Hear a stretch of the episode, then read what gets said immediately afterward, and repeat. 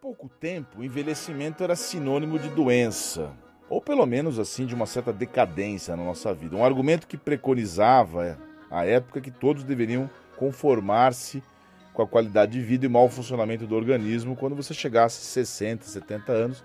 A expectativa de vida no Brasil já foi até muito menor que isso no mundo inteiro. Mas será que é possível viver bem após essa idade e conquistar um envelhecimento saudável? É sobre esse assunto que eu converso agora com a doutora Daniela Gomes, médica geriatra na Sociedade Beneficente Alemã Residencial. Bom dia, Daniela. Como você vai? Obrigado por nos atender. Bom dia, Sergei. Para mim, um prazer enorme estar aqui no Oito e Ponto contigo. Prazer é nosso. O envelhecimento é um processo fisiológico, doutora, mas a gente pode considerar que seja atrelado a um processo mental, lembrando que algumas pessoas já disseram que quem nasce hoje vai viver mais de 100 anos. É isso mesmo? É isso mesmo. E é um processo, sim, uh, fisiológico, né? É natural que as células mudem à medida que a gente envelhece, as reservas dos órgãos vão diminuindo, mas não é por isso que não funciona bem. Então, a gente tem sim como cuidar e cuidar tanto da mente quanto do físico.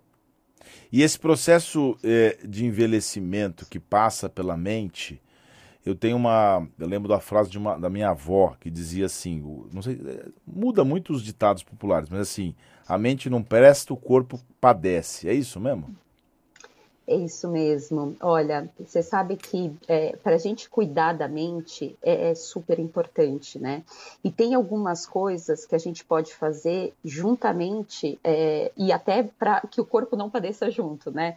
Então a gente tem, uh, Sergei, que cuidar da mente, fazendo atividades cerebrais, aprendendo coisas novas. Então é muito legal. A gente sempre fala, ah, eu vou envelhecer, eu que vou aposentar, vou ter mais tempo e não faz nada quando isso acontece. Então é muito bom ter o planejamento e você se redescobrir que atividades que você gosta de fazer, algo novo para o cérebro. Então, ah, sempre quis tocar um instrumento musical e nunca tive tempo para isso. Então, olha aí um bom momento, né? Isso ajuda o cérebro, ajuda a criar mais sinapses, né? Uma outra coisa que é muito importante e que a gente geralmente não faz e é errado, né? É a gente pensa, educação eu tiver, melhor eu vou chegar na terceira idade, né? Melhor eu vou chegar aos meus 70, 80 com a mente mais sadia. Isso ajuda muito também. Além disso, como você destacou, a atividade física é fundamental, né? Então é muito importante para o cérebro, para eu ter uma mente ativa e também para o meu corpo eu fazer no mínimo 30 minutinhos de atividade física cinco vezes por semana, né? E aí, qualquer atividade física, atividade física que mais te dá prazer, para o cérebro todas funcionam da mesma forma. Né? O importante é se mexer. E também ter uma dieta equilibrada, né? Não abusar de álcool, uh, comer bastante uh, frutas, legumes, uh, proteína, ah, gordura boa, né? Então, castanhas, os, as oleaginosas que a gente fala, né? Tudo isso vai ajudar muito para a gente envelhecer bem e que o nosso cérebro fique bem também. Eu tenho várias perguntas sobre eh, as questões eh, das atividades, das, da, da, alimentação, mas antes da gente entrar no, no, ponto específico, no processo até fisiológico e mesmo mental, eu queria te perguntar o seguinte: a gente sempre fala aqui de cultura, cultura do, da, do não tratamento adequado à juventude, às crianças, aos idosos. Você acredita que o processo de envelhecimento ele é mais doloroso por, por pela cultura nossa ser de exaltação da, da juventude, e aí o idoso fica relegado num plano mais difícil para a sociedade de modo geral? Sem dúvida nenhuma, sem dúvida nenhuma. É, e até interessante você ter tocado nesse ponto, Sergei, porque a Organização Mundial de Saúde, para você ver como isso é importante criou agora né, a década do envelhecimento saudável, de 2021 a 2030, justamente para que se faça políticas públicas e cultura voltada para a mudança do estigma e do preconceito né, que existe hoje em dia. Então, o, só, a gente só cultua a juventude, a adolescência, a vida adulta jovem, e o idoso vai envelhecendo e não tem um, um, um, um mínimo de infraestrutura estrutura e de cuidado público necessário para que viva bem e com saúde, né? Então, a Organização Mundial de Saúde criou justamente essa década do envelhecimento saudável para chamar a atenção de todos os governos, especialmente da América Latina, para mudança de conceito e aí para mudar esse estigma também. É que mudança de conceito que passa por uma série de, de situações, até mesmo de, de, governamentais. Né? Você trazer. Não sei se você. Você assistiu um filme, doutora, que chama O Estagiário? Que é, Assisti. Como é que chama o ator principal do filme mesmo? É Robert De Niro. Robert De Niro. Então mostra Isso. ali a quantidade de conhecimentos que ele tem. Ele talvez. E ele tem até mais vontade que muita gente jovem. Né? Ele Mas chega sim. mais cedo ele é mais dedicado, ele tem muito mais experiência, mas por conta da idade ele sofre preconceito, ele sofre. As pessoas olham de uma forma diferente. Então, você tem no Brasil, por exemplo, no campo da universidade, você poderia ter um melhor aproveitamento das experiências, talvez deixar um mix, deixar idosos eh, darem aula, por exemplo, mesmo sem ter doutorado, sem mestrado, mas isso é um problema mais profundo. É, e esse, é, esse jovem Robert De Niro no filme, ele quer se manter ativo, ele quer trabalhar, e eu ia te perguntar: manter-se ativo e ler bastante, a leitura e a atividade é, é algo fundamental para envelhecer bem? Fundamental, fundamental. É, e como você disse, né, e o filme retrata isso também, existem poucas possibilidades de trabalho para a terceira idade, o que é muito ruim, né? E o mix, eu concordo, seria perfeito, perfeito. Uh, quanto mais ativo a pessoa fica, né, mais saúde geralmente ela tem. E principalmente a saúde cerebral que a gente está falando. Então, leitura, palavra cruzada, uh, jogos de raciocínio, tipo sudoku, tá trabalhando porque aí você tem, você trabalha muito a cognição, né, Sergei? Quando você vai trabalhar, você tem que ter um planejamento e uma execução muito aprimorados. Então isso sem dúvida nenhuma ajuda a memória, né? Você tem que estar tá mais atento, você tem que estar tá mais orientado. Então, sem dúvida nenhuma, é muito importante. Eu tenho uma inveja quem joga sudoku, eu não sei nem, não sei nem começar a jogar. Eu não tenho, Olha, eu, eu não tenho capacidade, eu, eu não tenho, eu não tenho raciocínio matemático, eu não, eu tenho dificuldade. Eu acho que, bom, mas cada um com as suas habilidades.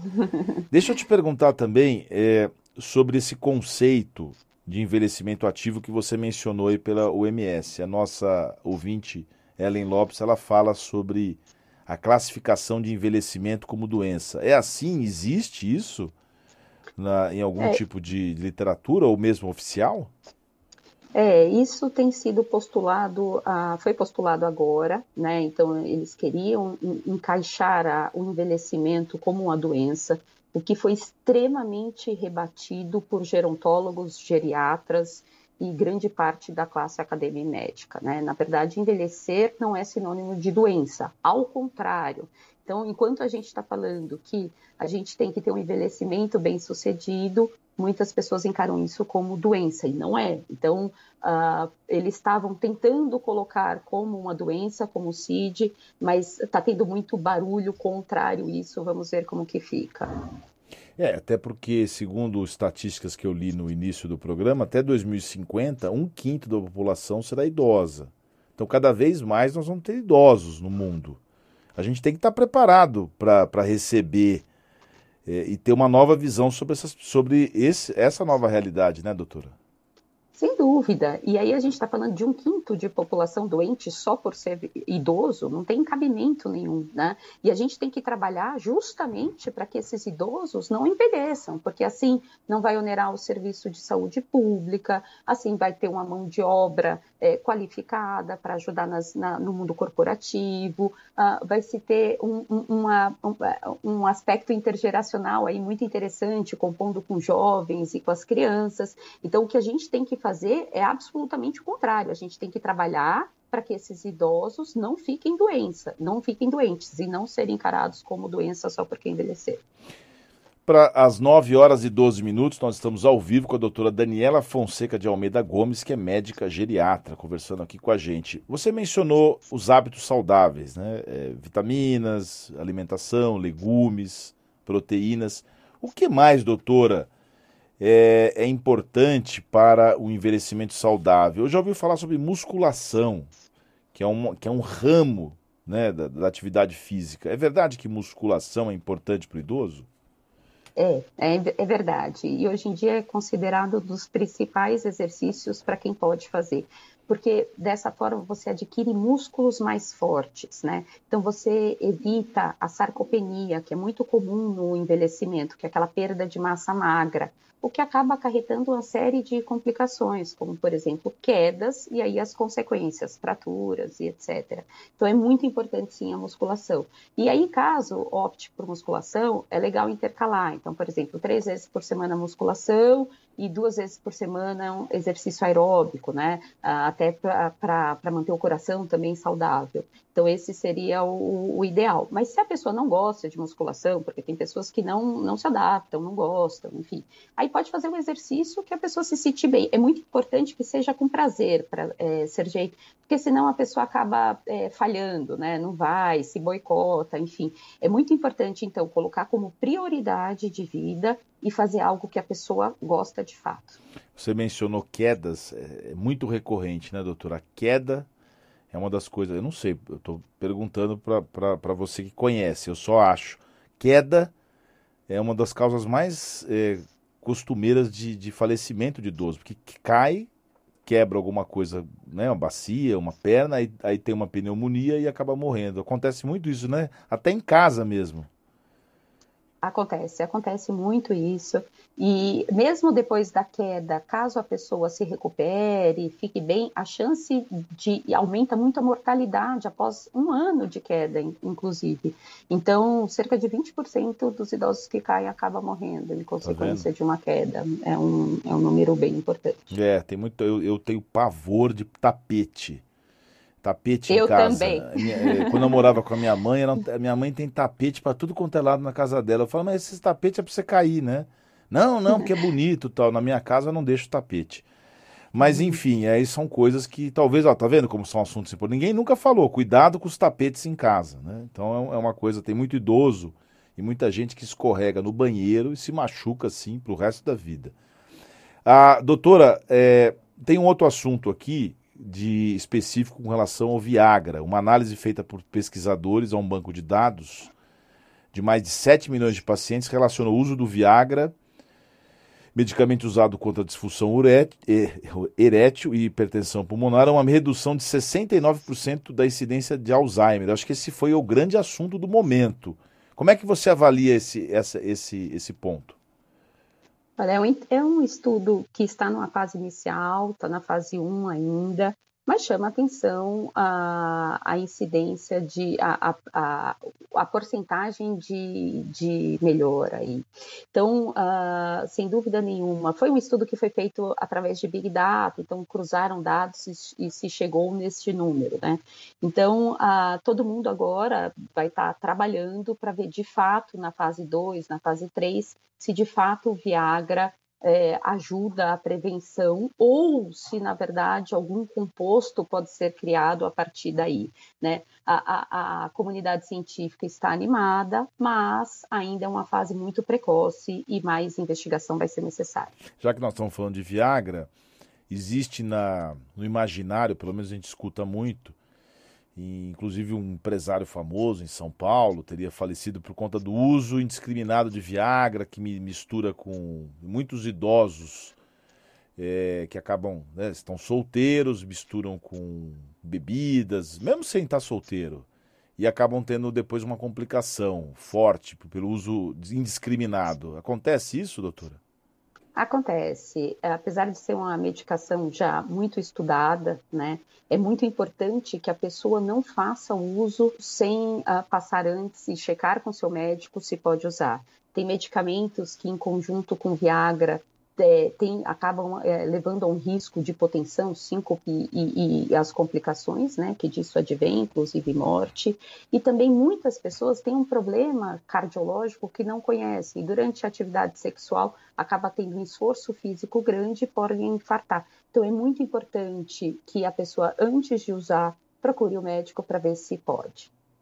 Para a gente finalizar, você já mencionou várias orientações. Eu queria saber se existe alguma coisa que se possa fazer ou a velhice é, de uma forma inapelável, ligada a uma, uma deterioração neurológica, ou seja, você vai perder mesmo e a gente tem que se conformar com isso. De forma nenhuma, Sergei. Assim, a, com o processo de envelhecimento, o cérebro e a memória eles uh, modificam, né? Então o processamento é um pouco mais devagar à medida que se envelhece, uh, aprendizados novos uh, demoram um pouco mais de tempo, mas isso não está relacionado a, a, a, ter demência isso não estar relacionado à velhice como sendo algo negativo. Pelo contrário, a gente já sabendo que isso acontece de uma forma é, natural do envelhecimento, a gente tem que se programar desde a infância, na vida adulta jovem, ou mesmo quando a gente tiver mais que 60 anos, para a gente cuidar do nosso corpo, para a gente dormir bastante, ter uma alimentação saudável, fazer atividade física, ter interação social, cuidar da mente, cuidar dos fatores de risco que levam e pioram essa questão da memória, como hipertensão, diabetes, colesterol, porque fazendo tudo isso, a gente vai conseguir ter um envelhecimento é, cerebral, mas não que leve a um quadro demencial. Olha, doutora, eu ia encerrar, mas só mais uma perguntinha que o Marcos mandou aqui que eu acho importante. Reposição hormonal. Eu lembro que a Hebe Camargo dizia para minha mãe que ela fazia muito, mas tinha risco de dar câncer. Ela dizia para minha mãe: Zulay, eu prefiro ter câncer do que ficar muito velha. Uhum. Como é que funciona isso, reposição hormonal? Olha, a reposição hormonal a gente prescreve para quem tem deficiência de algum hormônio, seja masculino ou feminino, não de forma indiscriminada. Né? Então é muito importante é, fazer os exames e ver se essa pessoa tem indicação para isso porque senão ela vai ter só o efeito colateral da, da, do hormônio e não vai ter o efeito benéfico. E aí sim, vai aparecer câncer, insuficiência cardíaca e outras coisas mais. Então é muito importante é, no check-up identificar se essa pessoa de fato está com um déficit hormonal. Se tiver, aí se repõe. Se não tiver, a gente não dá em excesso, porque isso prejudica o organismo. Muito bem, conversamos ao vivo com a doutora Daniela Fonseca de Almeida Gomes, que é médica geriatra, atualmente é responsável técnica e coordenadora de saúde da Sociedade Beneficente Alemã Residencial. Doutora, muito obrigado, viu? Foi muito esclarecedora a sua entrevista e uma excelente semana para você. Muito obrigada para você também.